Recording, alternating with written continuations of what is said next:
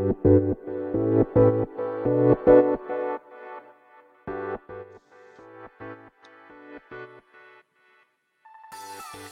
い。始まりました。本を読んでは独り言ラジオ。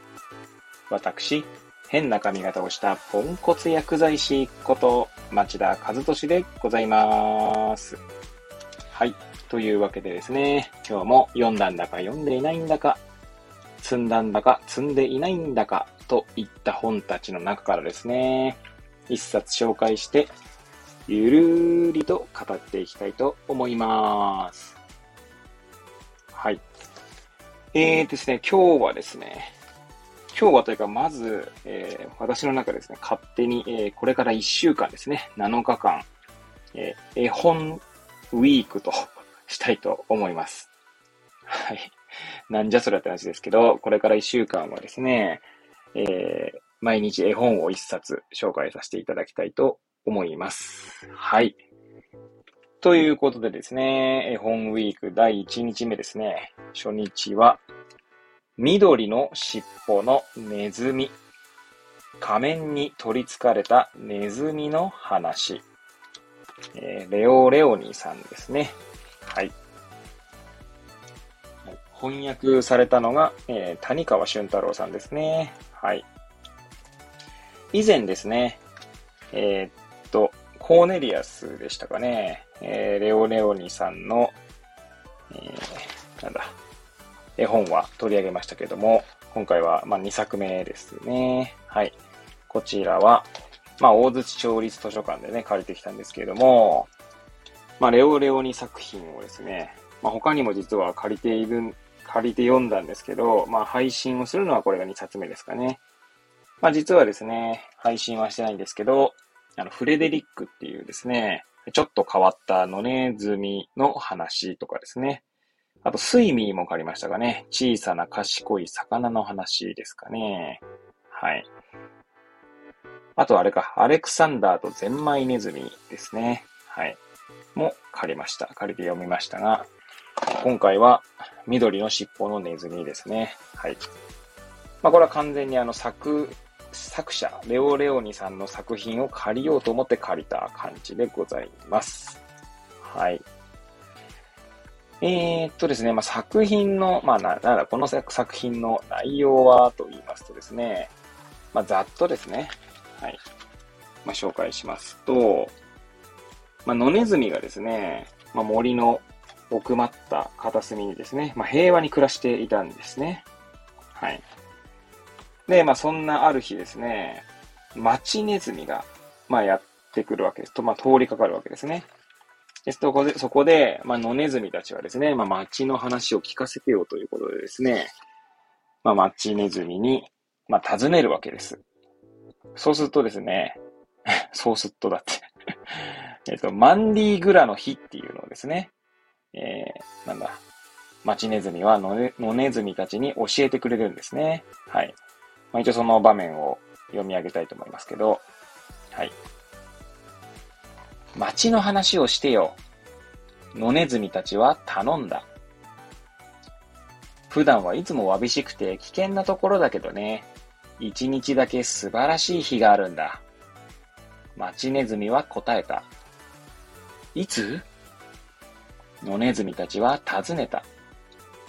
マンディグラの日さ。もったいぶって町ネズミは言った。つまり懺悔火曜日のことだがね、その日は街中が音楽に合わせて浮かれて踊るんだ。はい。えー、私すいません。こちらマンディーグラということをですね、ちゃんと存じ上げていないんですけれども、まあどうやらですね、ここに書いてあるという通りに読みますと、まあパレードをしたりですね、まあ、紙吹雪、えー、紙テープ、えー、おかしな音を出す笛のこと、えー、とか、あとですね、仮面のことですね、仮面をかぶると。まあ、そんな話をですね、町ネズミが、まあ、してくれたのでですね、野ネズミたちは、ぜひそれをやろうと、まあ、するわけですね。まあ、それ。で、まあ、野ネズミたちはですね、みんなでマンディグラの準備をして、まあ、実際にやるわけなんですけど、まあ、ちょっとあい、あの、はしょ、はしょりますが、というか、まあ、そんな中ですね、まあ、仮面をかぶるわけなんですね。まあ、仮装するということだと思うんですけど、そうするとですね、まあ、いつか、いつからか、えー、っと、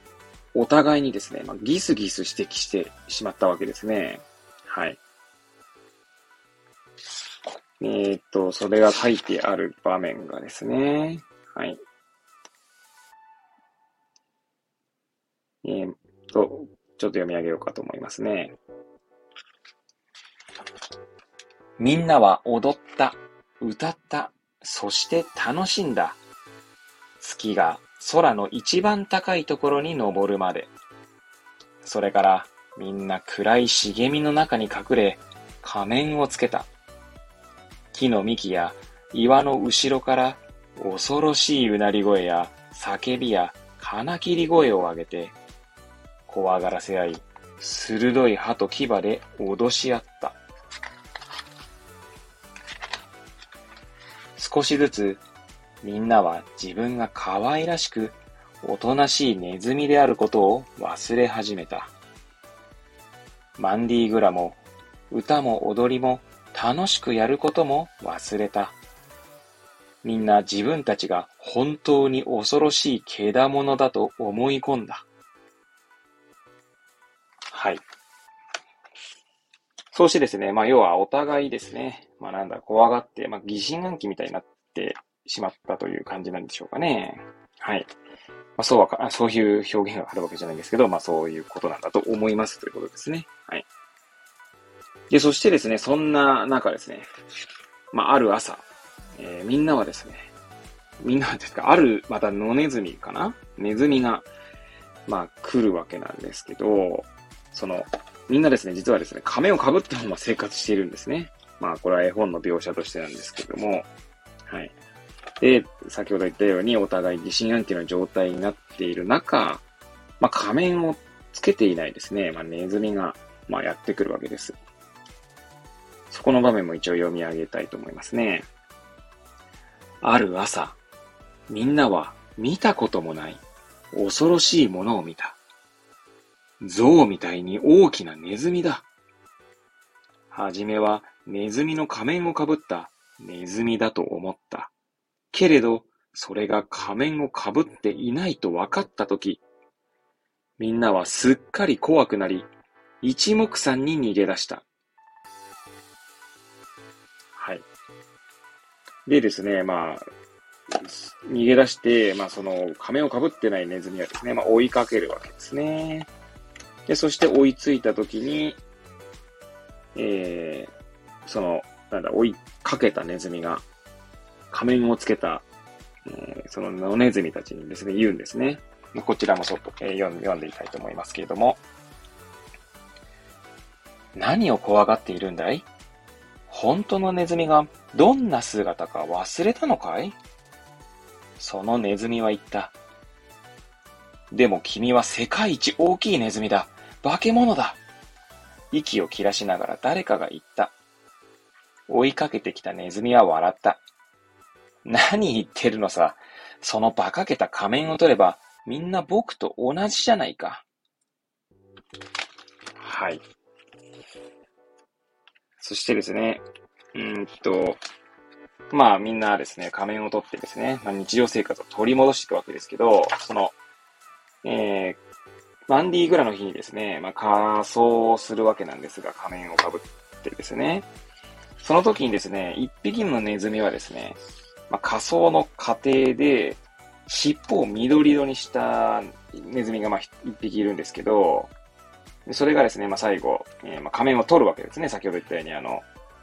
うんと、よそ、よそから来たネズミがですね、まあ、なんで仮面なんかつけてるんだい？みたいな。本当のネズミのことを忘れちゃったのかい？みたいなことを言ってですね、まあみんな仮面を通るわけなんですけど、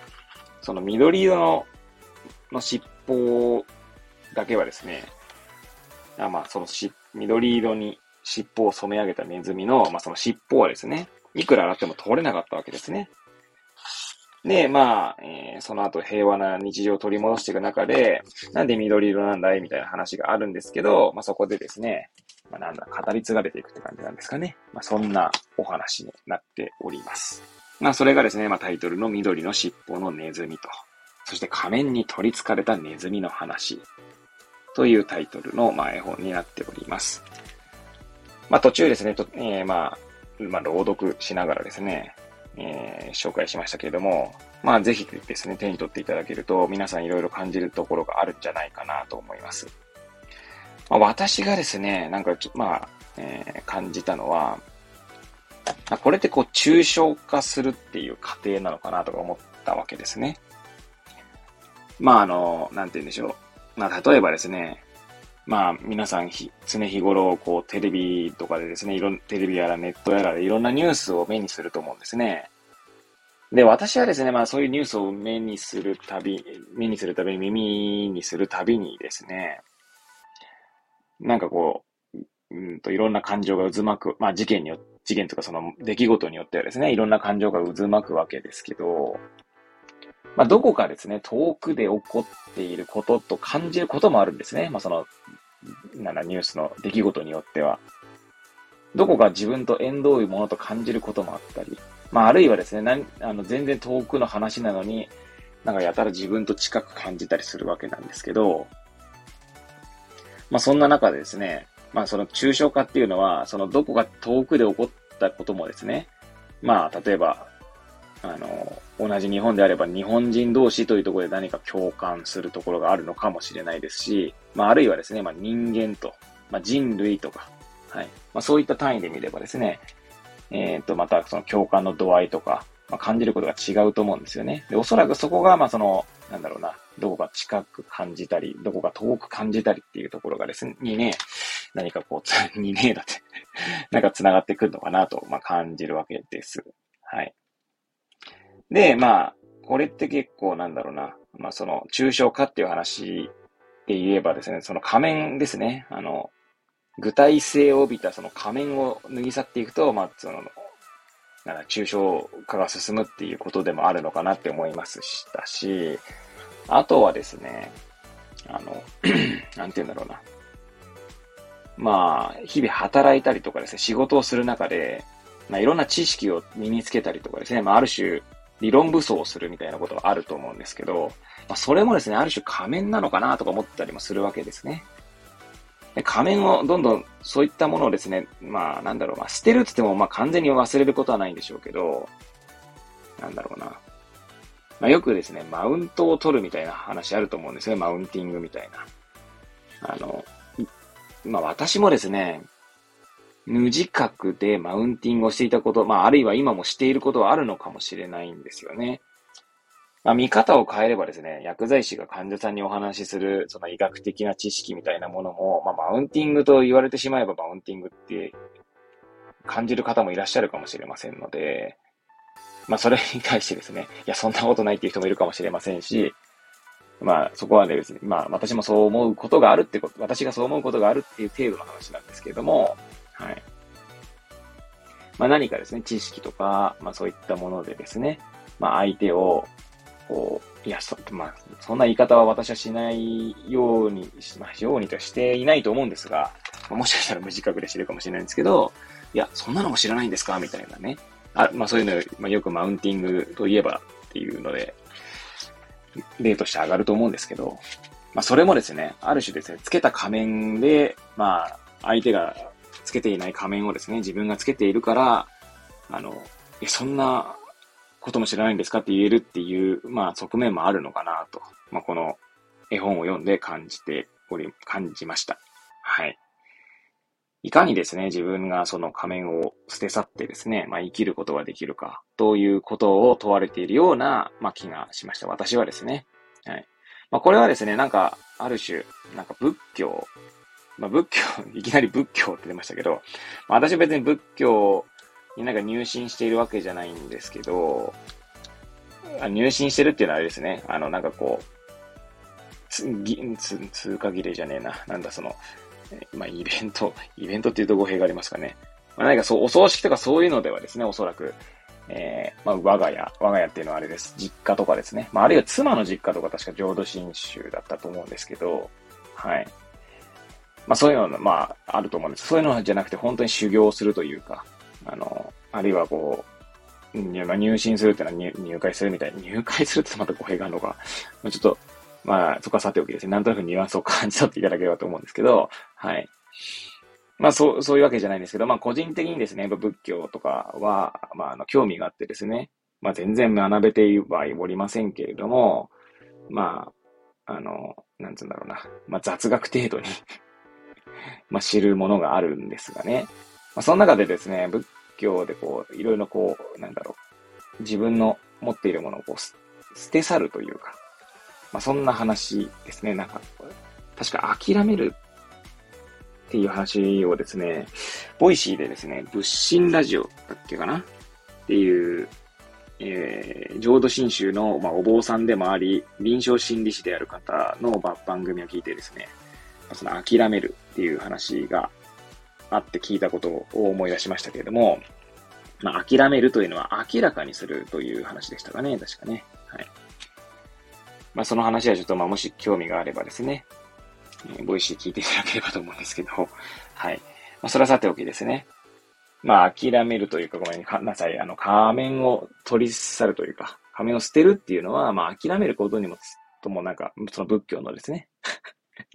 まあ、それにも通じる気がしてきました。してきましたってか、思いつきで今よく話していますので、はい。まあ、そんなことをですね、まあ、いろいろ感じながら、このレオレオニさんの緑の尻尾のネズミというですね、まあ、絵本を読んでいろいろ感じましたね。はい。皆さんどうでしょうか？絵本、まあ、あんまり絵本手に取ることないかもしれないんですけど、まあ、あの、よくですね、それこそ Voicy の荒木博之のブックカフェでもですね、まあ、大人が絵本を読む意味みたいなことがですね、語られるんですけど、絵本セラピーというですね、まあ、あの、まあ、なんだ、セラピーですね、まあ、両方というか、まあ、そういうものもあるので、まあ、ぜひですね、まあ、それこそ図書館に行って、絵本をですね、